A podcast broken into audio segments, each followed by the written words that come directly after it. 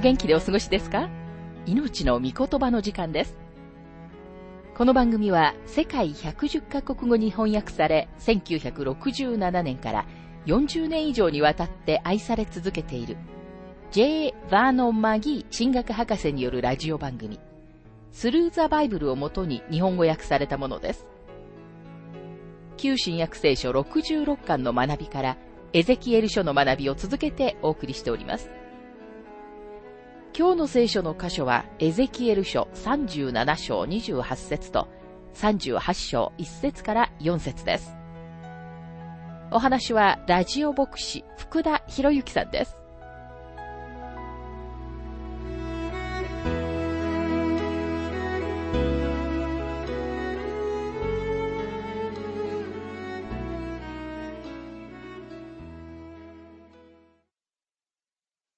エゼキエル書37章の学びをしていますが、28節私の聖女が永遠に彼らのうちにあるとき、諸国の民は私がイスラエルを性別する主であることを知ろう。神様はここで、第一ヨハネ5章12節にあるように、御子を持つ者は命を持っており、神の御子を持たない者は命を持っていませんということをとてもはっきりと示されました。もしあなたが神様の御子を持っているのなら、命を持っています。御子を持っていないのなら、死んでいるのです。この世には2種類の人々たちがいます。それは、御子にあって生きている人と死んでいる人です。ヨハネ3章の36節には次のように書かれています。御子を信じる者は永遠の命を持つが、御子に聞き従わない者は命を見ることがなく、神の怒りがその上にとどまる。つまり、御子を信じていない人は死んでいるというわけです。神様は今日、もしあなたがまだイエス・キリストを受け入れていないのなら、あなたは死んでいるのだと言っておられるのです。神様は言われます。干からびた骨よ。主の御言葉を聞きなさい。あなたは命に移ることができるのだ。ですから、これを聞いているこの瞬間にも、ぜひイエス様を自分の救い主として受け入れてください。エゼキエル書38章の学びに入りますが、38章と39章は、ゴグとマゴグの拒絶について語っています。残念ながらこの二つの章は明らかにエゼキエルの予言についての知識も、また何がこれに伴っているかという知識もない人たちによって間違って解釈されてきました。この書全体が何について書かれているかを知らずに、エゼキエル書の一部を解釈しようとするのは無謀なことです。37章では、神様がイスラエルの将来に確かな目的を持っておられることを見ました。そして38章、39章ではその主題を取り扱っています。この二つの章には終わりの時代にイスラエルに対抗して出てくる最終的な敵について書かれています。38章と39章についてマギー博士は次のように述べています。私は38章、39章の中に言及されている敵はロシアだと思います。ミニストリーに入った時は、私はこれがロシアを指しているとは信じませんでした。私はそのような解釈を受け入れることを拒否しました。なぜなら私は無千年王国主義を教える教団の進学校に通っていたからです。彼らは聖書のこの部分で言及されているのがロシアであるとは信じません。博士号のために勉強し、その卒業の時でさえも、私はまだこのことを受け入れてはいませんでした。最終的に私はこの主題を自分自身で研究する方が良いという結論に達しました。そして38章、39章に書かれている敵はロシアであると確信したのです。次の三つの接点によって、心においても、知性においても、私に確信が与えられました。これらは、言語上の現象、地理上の現象、そして哲学上、あるいは観念上の現象として知られるものです。まず言語学上の現象を見てみたいと思います。エゼキエル書38章の1節から2節さらに私に次のような種の言葉があった。人の子よ、メシェクとトバルの大主張であるマゴグの地のゴグに顔を向け、彼に予言して。ゴグとは支配者を指す言葉で屋根という意味です。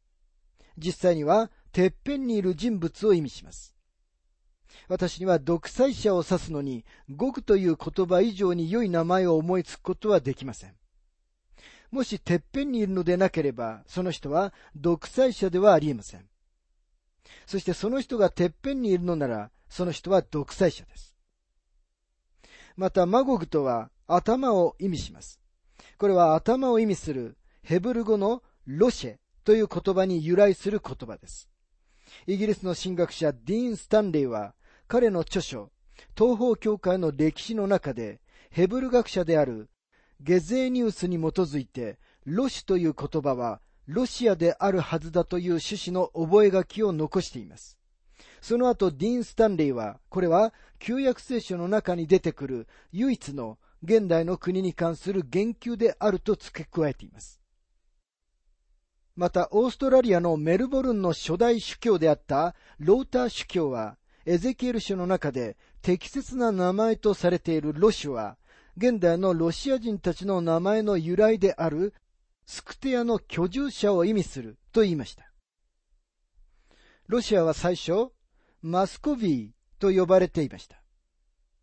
この名はメシェクに由来します。イワン来帝と呼ばれたロシア皇帝イワン4世が1533年にマスコビーの王座につきました。彼は最初に皇帝という肩書きを使いました。メシェクとトバルという名前は確かに、モスクワとずっと向こうのシベリアにあるトボリスクという町の名前に似ています。このような理由で、言語学上の現象は確かにエゼキエルがこの箇所でロシアのことを話していると信じるに至らせます。さて、ロシアと一致する第二の証拠は地理上の位置です。ここには終わりの時代にロシアと共にいる国々が書かれています。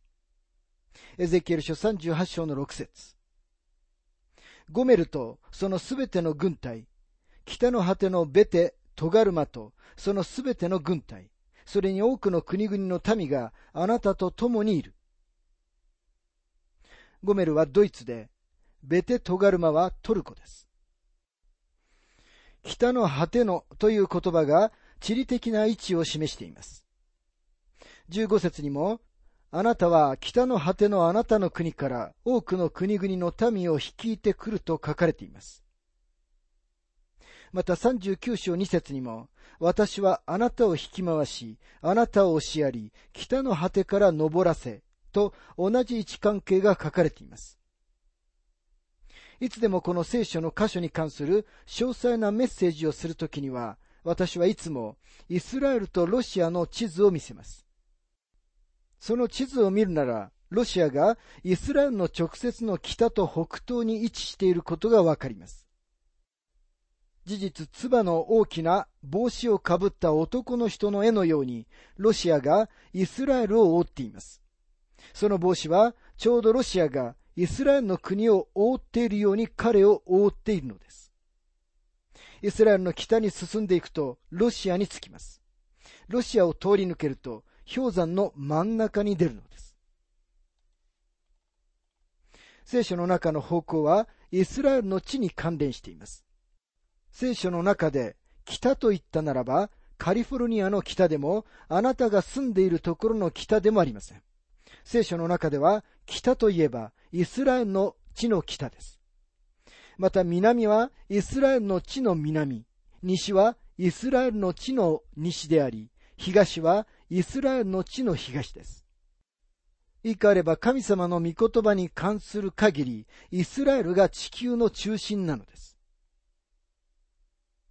ついにゴグとマゴグをロシアであると証明する助けになる三つ目の哲学上、あるいは観念上の現象にやってきました。エゼキエル書38章の3節いえ、神である主はこうおせられる。メシェクとトバルの大主張であるゴグよ。今私はあなたに立ち向かう。これは不思議な言い方です。エゼキエル書の中で、神様は幾度かご自分が一定の国に立ち向かうと言われています。神様はバビロンに関してそのように言われました。エジプトに関しても同じことを言われました。そして神様はご自分の民とご自分のご人格に逆らう諸国に対して立ち向かうと言われました。ここに終わりの時代に出てくる神様に逆らう国があります。この国が神様に逆らうことが分かっているのは神様が私はあなたに立ち向かうと言っておられるからです。これは他の国とは違っています。なぜなら神様はすでに存在し、神様に対して敵意と拒否を示した国々に対してこう言って来られたのですが、この国はエゼキエルがこの予言をした時にはまだ存在すらしていなかったからです。それでも神様はこの国に立ち向かうと言われるのです。私たちは過去の歴史において人々が目にすることのなかったものを見ているのです。私たちは無神論を基礎哲学とする国が起こるのを見ました。ロシアの政治的な制度は神様はいないという前提のもとに成り立っています。無神論的な政治制度です。過去の異教の国はどうですか？彼らも無神論的だったじゃないですかと考えている人もいるかもしれません。いえ、そんなことはありませんでした。彼らは多神論的だったのです。彼らは多くの神々を信じていました。歴史の初めに人間たちは道を外れましたが、彼らは無神論者にはなりませんでした。彼らが無神論者にならなかったことを理解するのはたやすいことだと思います。彼らは啓示という心の支えにあまりにも近かったのです。結局のところ、ノアの時代には無神論者はいませんでした。あの当時の群衆の問題は、そんなことではありませんでした。彼らの問題は、彼らが道を踏み外して罪に陥り、多くの神々を礼拝していたことでした。あの時点での人間は多神教的だったのです。過去の大きな国々はみんな多神教でした。そしてこの書の中では、神様の裁きが多神教的な国々に対して宣告されています。神様はメンフィスですべての偶像は消え失せると言われましたが、すべての偶像は確かに消え失せました。バビロン人を除けば、おそらく彼らほどに多神教に取り憑かれた人々はいなかったと思います。ですから古代社会の特徴は多神教だったのです。でもロシアは無神論を基礎哲学としている神様に立ち向かう国なのです。神様は歴史の始まりに無神論に対する戒めをお与えにならなかったということに気づいておられるでしょうか。ところが神様は多神教に対して最初の二つの戒めをお与えになっています。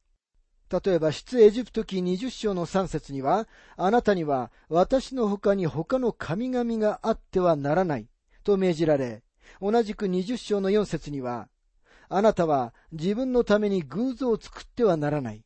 上の天にあるものでも、下の地にあるものでも、地の下の水の中にあるものでも、どんな形をも作ってはならないと命じられています。ご覧のように多神教に対する戒めはありますが、無神論に対するものはありません。しかし、ダビデの時代に達しますと、無神論が現れ始めます。詩編14編の一節には次のように書かれています。愚か者は心の中で、神はいないと言っている。彼らは腐っており、忌まわしいことを行っている。善を行う者はいない。無神論はなんとバカバカしい考えでしょうか。スターリンはかつて次のように言いました。我々は地上の皇帝を廃した。今我々は天の主を廃位させなければならない。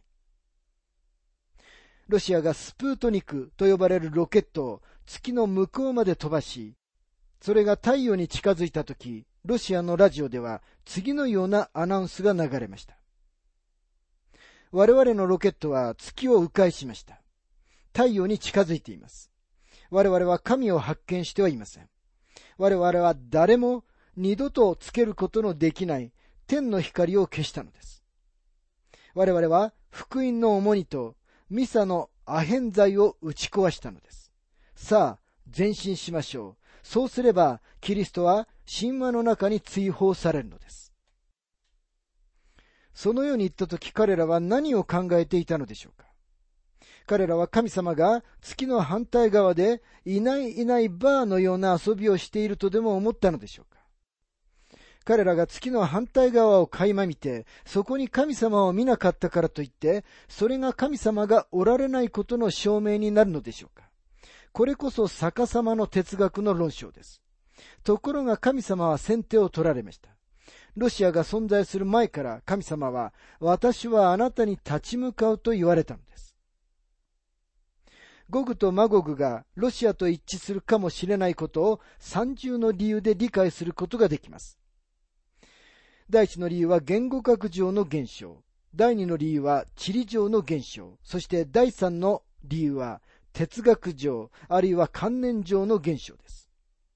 これらは識別のための三つのポイントですが、エゼキエル書39章に入ったとき、神様はもう一度ご自分がロシアに立ち向かわれることを繰り返されます。この章には北にあるこの国が他の諸国と一緒になってイスラエルに対抗して南下することが書かれています。さて問題は、なぜ彼らがイスラエルの地に対抗してやってくるのかということです。エゼキエル書38章の4節私はあなたを引き回し、あなたの顎に鍵をかけ、あなたとあなたの全軍勢を出陣させる。それは皆武装した馬や騎兵、大盾と盾を持ち、皆剣を取る大集団だ。神様はあなたの顎に鍵をかけ、あなたとあなたの全軍勢を出陣させると言われます。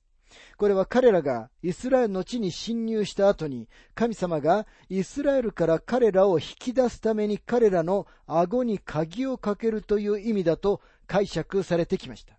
でも神様はそのように言っておられるのではありません。神様はイスラエルの地の中でご自分が彼らを裁かれ、彼らはそこから生きて出ることはないということを明らかにしておられます。39章11節では神様は次のように言っておられます。その日私はイスラエルのうちにゴグのために墓場を設ける。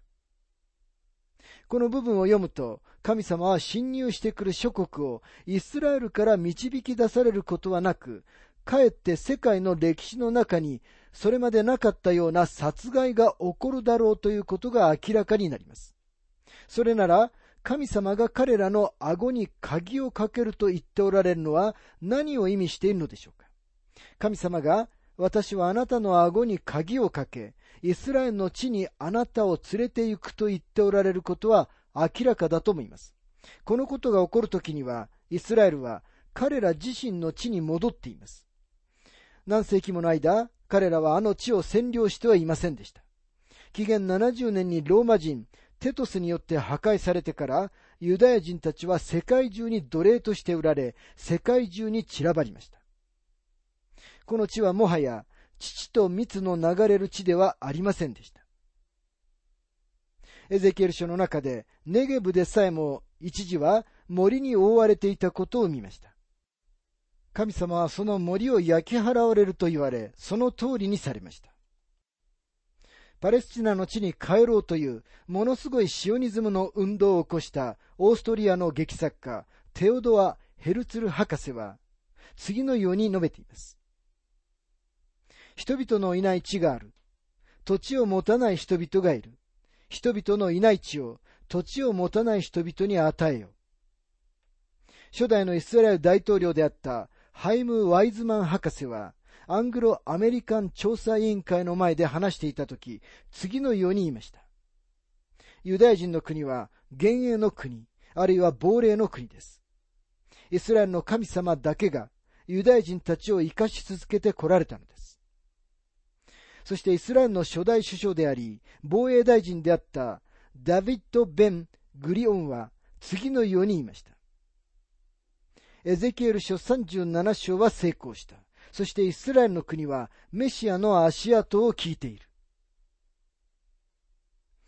しかし今日イスラエルはこのような考え方から離れてしまっています。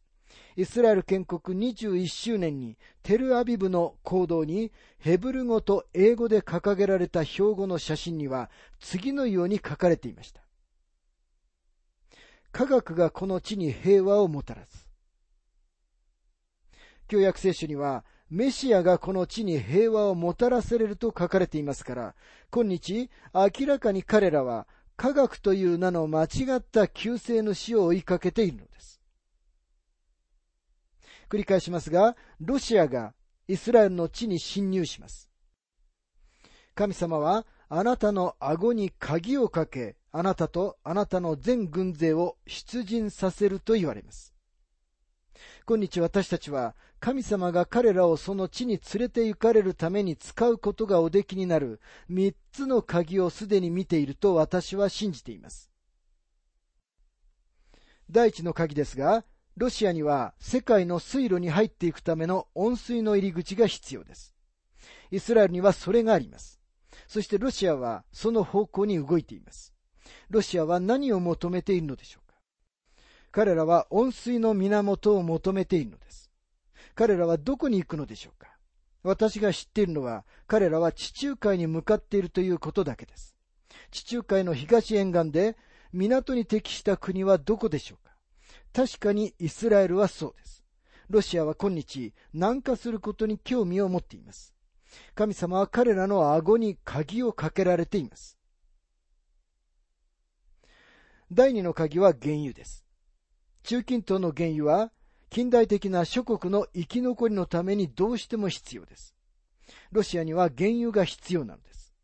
今日世界のエネルギーが枯渇してきていることを私たちは絶えず思い起こさせられています。原油は不足している資源の一つです。その結果として世界は原油を手に入れることのできる場所に助力を求めています。そして中近東には原油があります。イスラエルの地に実際に原油があるかどうかは重要ではありません。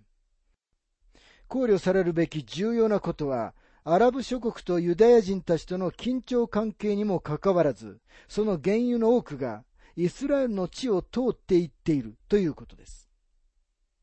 船がスウェズ運河を通ることができなかった時には、彼らはイスラエルによって占領された港で原油を下ろし、その原油はイスラエルの地を横断して地中海の港に運ばれました。神様がロシアの顎にかけられたこの鍵はなかなか良い鍵です。なぜなら、近代的な国なら、どの国でも原油がなくてはならないからです。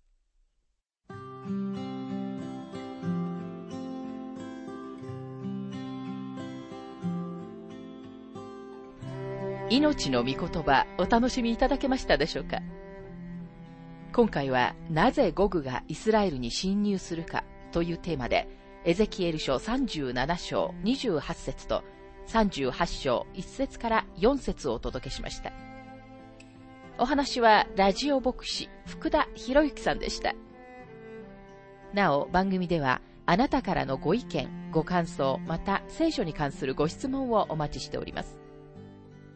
お便りの宛先は郵便番号592-8345大阪府堺市浜寺昭和町4-462浜寺聖書協会命の御言葉の係メールアドレスは全部小文字で ttb.hbc.gmail.com です。どうぞお気軽にお便りをお寄せください。それでは次回までごきげんよう。